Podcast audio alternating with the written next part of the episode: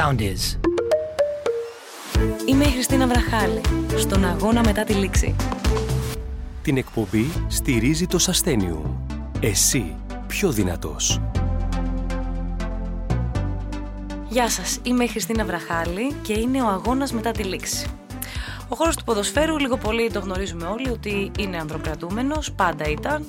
Το ποδόσφαιρο είναι το πιο λαοφιλές άθλημα, αλλά είναι ένα άθλημα το οποίο έχει φτιαχτεί από άνδρες, στηρίζεται σε άνδρες, έχει πρωταγωνιστές άνδρες. Υπάρχουν όμως και γυναίκες οι οποίες έχουν βάλει ως στόχο να καταργήσουν τα, τα στερεότυπα. Αυτό έκανε και το πλάσμα που έχω δίπλα μου. Είναι νέα, είναι όμορφη και είναι η πρώτη γυναίκα που περιέγραψε αγώνα ποδοσφαίρου σε σταθμό εθνικής εμβέλειας. Είναι η Αγγελική Κούργουλου και είμαι πάρα πολύ χαρούμενη που σε έχω δίπλα μου μοναδικό μου πλάσμα. Είναι πάντα δική μου η χαρά όταν με καλείς οπουδήποτε και είναι πάντα δική μου η ντροπή όταν με καλείς οπουδήποτε με αυτή την εισαγωγή.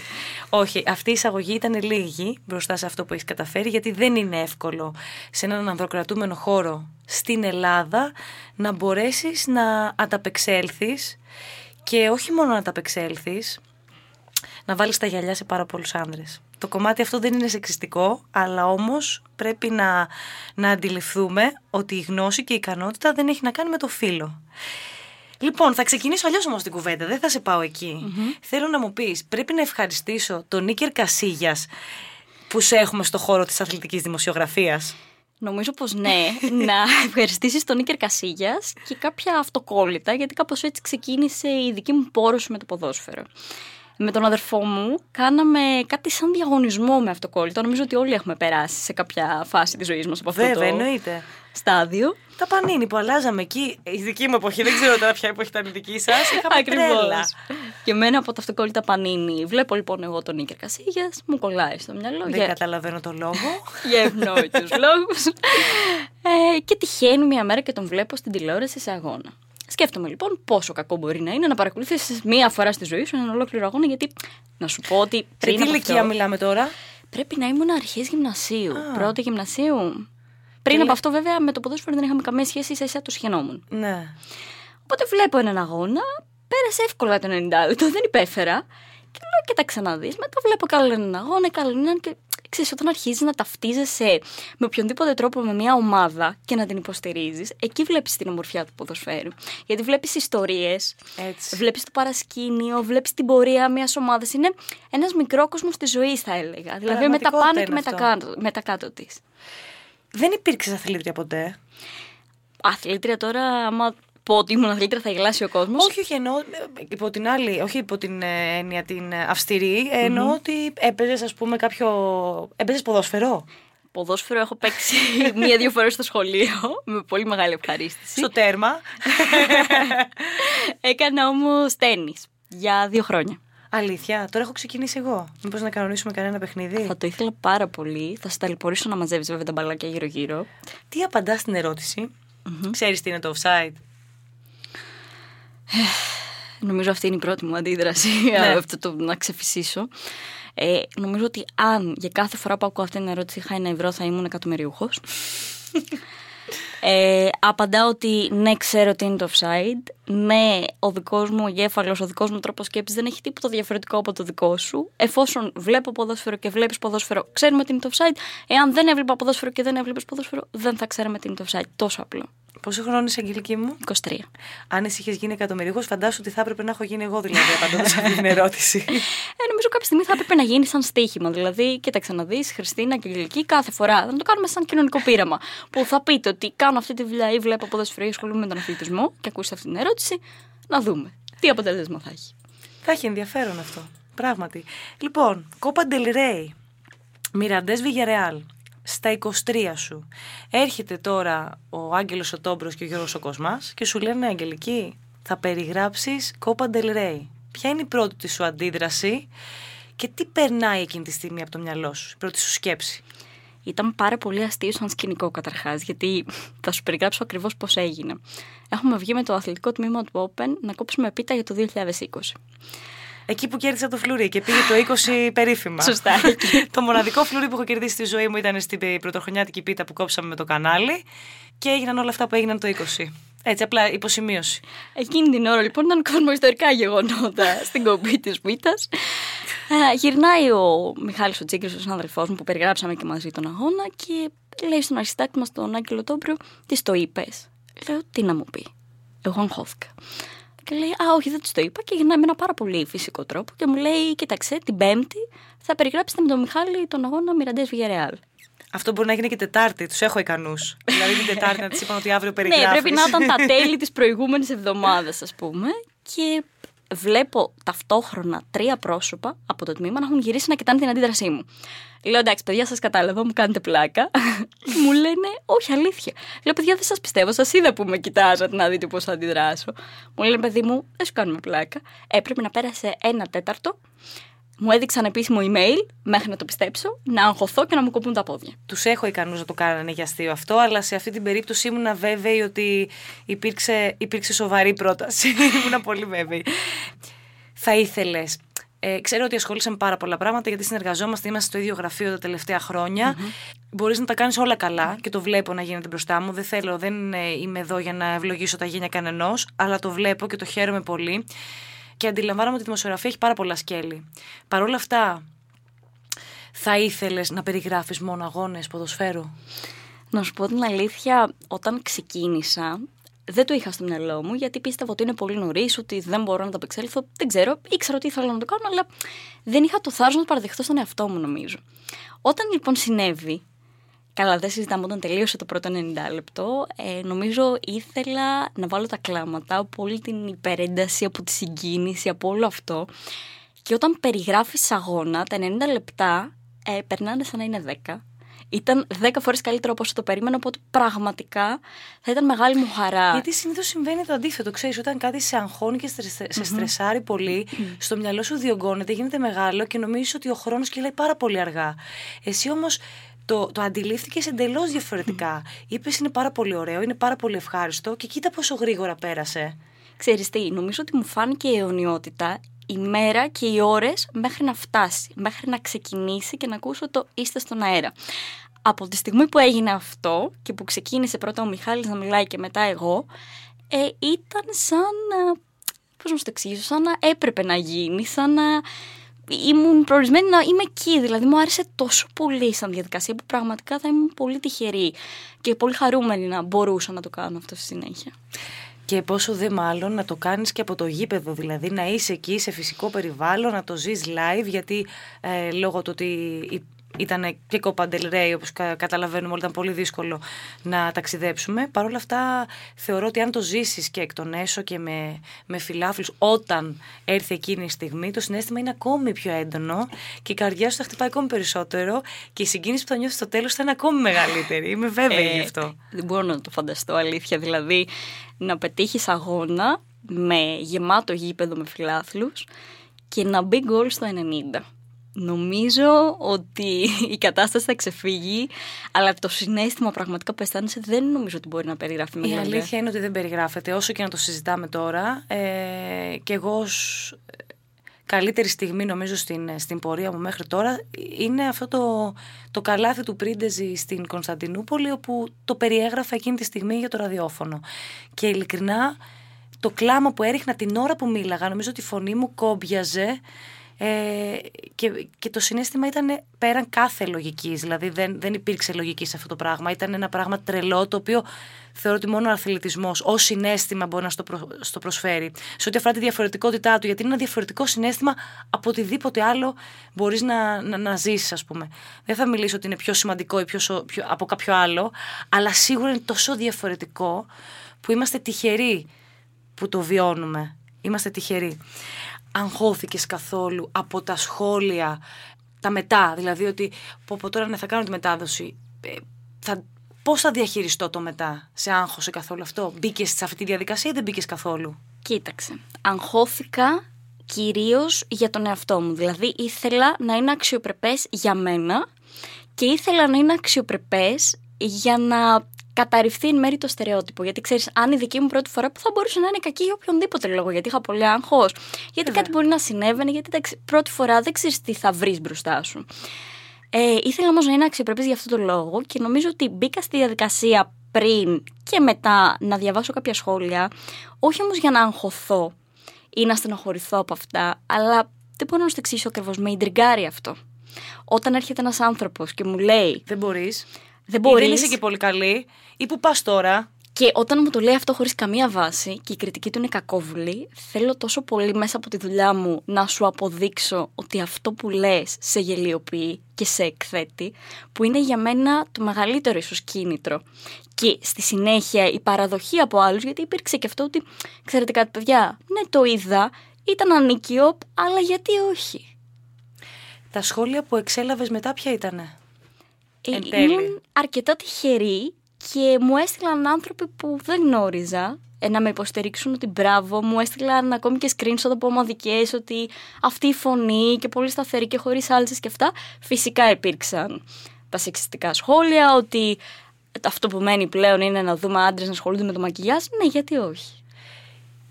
Το έχεις προσεγγίσει πολύ σωστά και είπες ότι ήμουν τυχε... Μάλλον, όχι. Δεν το έχεις προσεγγίσει σωστά στο δικό μου μυαλό σε αυτό το κομμάτι ότι ήμουν τυχερή και άκουσα θετικά σχόλια. Δεν ήσουν τυχερή.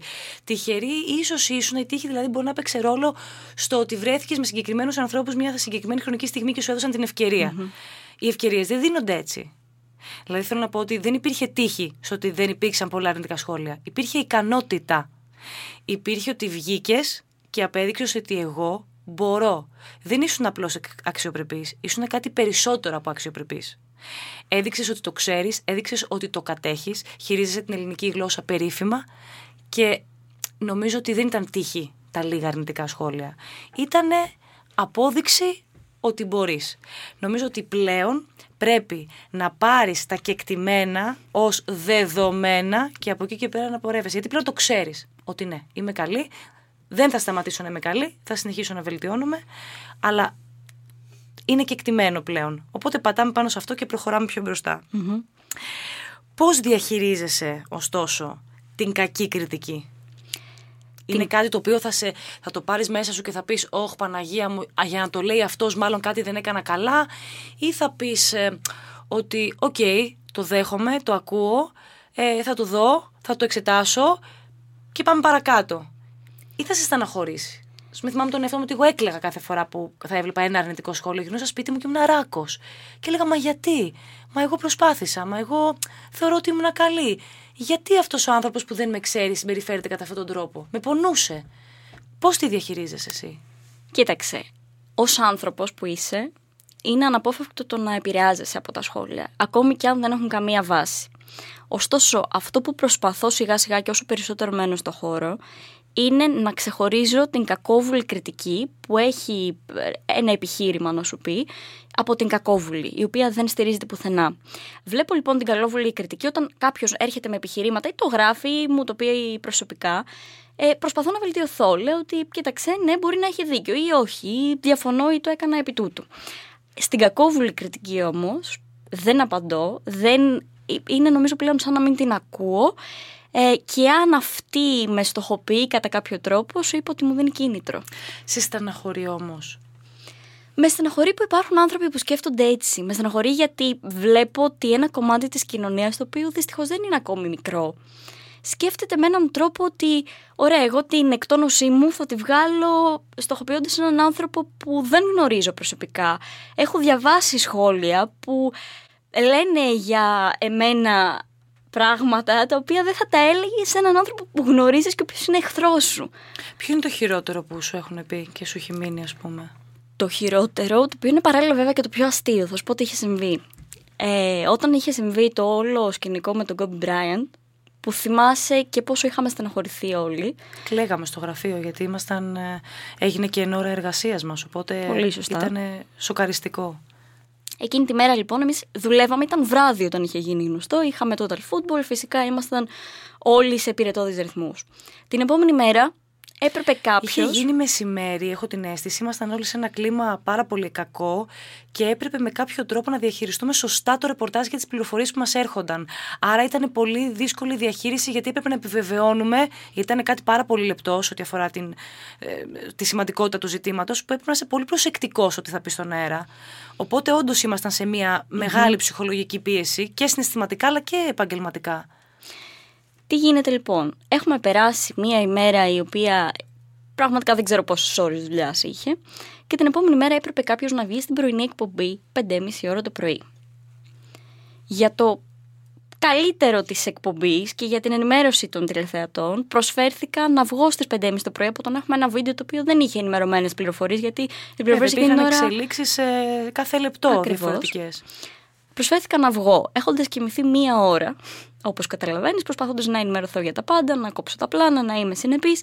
Βγαίνω λοιπόν και μιλάω 5 λεπτά για αυτό το θέμα. Νομίζω ότι κάποιος που δεν έχει βρεθεί στον αέρα να μιλάει 5 και 10 λεπτά συνεχόμενα δεν μπορεί να καταλάβει πόσο εύκολο είναι να κάνεις λάθος όχι από πλευράς γνώσεων, αλλά από πλευράς προφορικού λόγου. Κούρασης, ε, ταχύτητας, ε, βομβαρδισμού πληροφορίας που εκείνη τη στιγμή προσπαθείς να τη διαχειριστείς για το πώς θα την αποτυπώσεις στον αέρα. Δεν είναι εύκολο, ε, βέβαια. Και με μία ώρα ύπνο. Με μία ώρα ύπνο δεν το χρησιμοποιώ ως δικαιολογία. Ο προφορικός λόγος πάντα έχει τον κίνδυνο να κάνεις λάθη. Σαφώς. Αντί λοιπόν να πω ο LeBron James μαθαίνει την είδηση του θανάτου του Kobe Bryant, αφού μιλάω ήδη πέντε λεπτά και έχω πει ότι ο Kobe Bryant είναι νεκρός και μας έχει συγκλονίσει και όλες τις λεπτομέρειες για το δυστύχημα, λέω ο Kobe Bryant ακούει για την είδηση του θανάτου. Το οποίο, όπως καταλαβαίνεις. Προφανώς δεν είναι θέμα γνώσης αυτό, είναι θέμα σίγουρα αφού έχεις μιλήσει και πόση ώρα. Μα γι' αυτό σου λέω ότι είναι αστείο. Ναι. Και τι σου αναφερθεί, σου είπανε; Και το βίντεο αυτό στο YouTube έχει γίνει viral. Μου έχουν στείλει γνωστοί και άγνωστοι ότι ελπίζω να μην στεναχωρέθηκε. Λέω, Εγώ δεν έχω πάρει χαμπάρι τι έχεις ναι. συμβεί. Και μπαίνω σε ένα βίντεο και βλέπω σχόλια του τύπου ότι έχουμε καταλάβει πολύ καλά πώ μπήκε η κοπέλα εκεί, η οποία δεν έχει γνώσεις, η οποία έχει κάποιο μέσο. Δείτε το επώνυμό της. Εν τω μεταξύ, τι σημαίνει το επώνυμό μου, να μου εξηγήσεις κάποιος και εμένα. Και έχω σοκαριστεί με το πόσο εύκολα σε κρίνει ένας άνθρωπος για ένα λάθος που πραγματικά, αντικειμενικά μιλώντας, δεν έχει καμία σχέση με τις γνώσεις σου. Εκεί λοιπόν στεναχωρήθηκα περισσότερο γιατί έβλεπα τους φίλους μου να στεναχωριούνται για μένα για να με προστατεύσουν. Και τους λέω, παιδιά, κοιτάξτε να δείτε. Δεν με στεναχωρεί. Το πράγμα είναι αστείο. Ένας άνθρωπος δεν μπορεί να καταλάβει όταν θέλει να βγάλει χολή, να το πω έτσι. Ε, νομίζω και από εκείνο το σημείο και μετά έχω μάθει ότι, κοίταξε, δεν μπορείς να κάθεσαι να ασχολείσαι με το τι λέει ο καθένας. Εσύ κοίτα τον εαυτό σου και πάρε πράγματα που σε κάνουν καλύτεροι. Ποιον αγώνα ονειρεύεσαι να περιγράψεις, Αγγελική Κούρκουλου; Ε, δύσκολη ερώτηση. Νομίζω όμως ε, έναν αγώνα Champions League. Ακόμα καλύτερα έναν τελικό Champions League. Και ιδανικά, επειδή όπως καταλαβαίνεις η όλη η ενασχόληση με το ποδόσφαιρο ξεκίνησε με τη Real Madrid έναν τελικό Champions League όπου συμμετέχει η Real Madrid. λοιπόν, ε, Έχω να πω ότι ε, το πλάσμα αυτό που είναι δίπλα μου το χαρακτηρίζω ως ε, την υπερηφάνεια μου γιατί βλέπω στα μάτια του τη νέα γενιά, τη νέα γενιά που, που εγώ θαυμάζω πολύ, που αγαπώ πάρα πολύ και που θεωρώ ότι είναι ικανή να κάνει θαύματα. Σε αυτά τα μάτια δίπλα μου βλέπω πως τα πράγματα μπορούν να αλλάξουν προς το καλύτερο. Βλέπω μία δύναμη, μία δυναμική, μία ευαισθησία ταυτόχρονα μια ταπεινότητα η οποία μόνο μπροστά μπορεί να, να σε πάει και να πάει τον κόσμο και θεωρώ ότι μέσα από σένα περνάμε και ένα μήνυμα ότι δεν είναι τα πράγματα τόσο δύσκολα να συμβούν αρκεί να τα θέλουμε, αρκεί να βρεθούμε με όντως με σωστούς ανθρώπους γύρω μας και τα όνειρα δεν πάβουν να υπάρχουν. Και θέλω αυτό να το δώσουμε ως μήνυμα στα νέα παιδιά που μας ακούν και στη νέα γενιά γιατί τα όνειρα πρέπει να συνεχίζουν να υπάρχουν. Θέλω να πεις στους φίλους σου, στη δική σου τη γενιά, στους ανθρώπους της ηλικίας σου, σε πόσο χρόνο είσαι τώρα; 23. Είσαι 23. Στα 23 παιδιά, στα 22 δηλαδή περιέγραψε αγώνα το κορίτσι αυτό. Φανταστείτε τι θα κάνει δεν λέω όταν φτάσει στην ηλικία μου. Όταν φτάσει στην ηλικία μου θα είναι στο εξωτερικό και θα κάνει δική της εκπομπή. Έτσι, δεν το συζητώ αυτό. Ένα μήνυμα που θέλεις να στείλεις στη δική σου τη γενιά. Στα παιδιά που μας ακούνε τώρα. Που όλα έχουν όνειρα. Με κάποιο τρόπο όμως δυσκολεύονται να τα πιστέψουν. Ε, νομίζω ότι πέρασα από αυτό το στάδιο να σου αμφισβητούν τα όνειρά σου, να σου λένε ότι εντάξει, καλά, καλό είναι το ότι ονειρεύεσαι, αλλά πρέπει να είσαι και λίγο ρεαλίστρια. Καλό είναι στη ζωή όντως να είμαστε ρεαλιστές, αλλά όταν θέλουμε κάτι, και δεν το λέω ως κλισέ, όταν θέλουμε κάτι, δουλεύουμε γι' αυτό. Όταν θες να είσαι καλός σε κάτι, πρέπει να το θέλεις. Αλλιώς θα αποτύχεις. Από όσα έχω ζήσει εγώ μέχρι στιγμής, ε, χωρίς να θέλω να πω ότι βγαίνω και δίνω συμβουλές με τρία χρόνια στη δουλειά, ε, πραγματικά πρέπει να πιστεύεις στον εαυτό σου, να ακολουθείς αυτό που θέλεις εκείνη τη στιγμή. Αλλάζουμε ως χαρακτήρες και αλλάζουμε και στη ζωή μας. Η ζωή μας δεν είναι μία επιλογή. Σωστό Οπότε κάνεις την επιλογή σου όπου θέλεις εσύ να βρίσκεσαι εκείνη τη στιγμή. Η ζωή αλλάζει κάθε δευτερόλεπτο. Άλλο ένα κλισέ το οποίο δεν το συνειδητοποιούμε, αλλά είναι πραγματικότητα. Όταν λοιπόν συνειδητοποιήσουμε πόσο γρήγορα αλλάζει η ζωή μας, πρέπει να κάνουμε αυτό που θέλουμε εκείνη τη στιγμή και όταν ονειρευόμαστε, νομίζω ότι και προσπαθούμε γι' αυτό, τελικά γίνεται πραγματικότητα. Ήταν η Αγγελική Κούρκουλου, ήταν ο αγώνας μετά τη λήξη, αλλά θα την ακούσετε σε πάρα πολλούς αγώνες στο μέλλον και κατά τη διάρκεια και πριν και μετά τη λήξη. Ήταν μια παραγωγή του Soundies. Να είστε όλοι καλά, θα τα πούμε την άλλη εβδομάδα. Ακολουθήστε μας στο Soundees, στο Spotify, στο Apple Podcasts και στο Google Podcasts.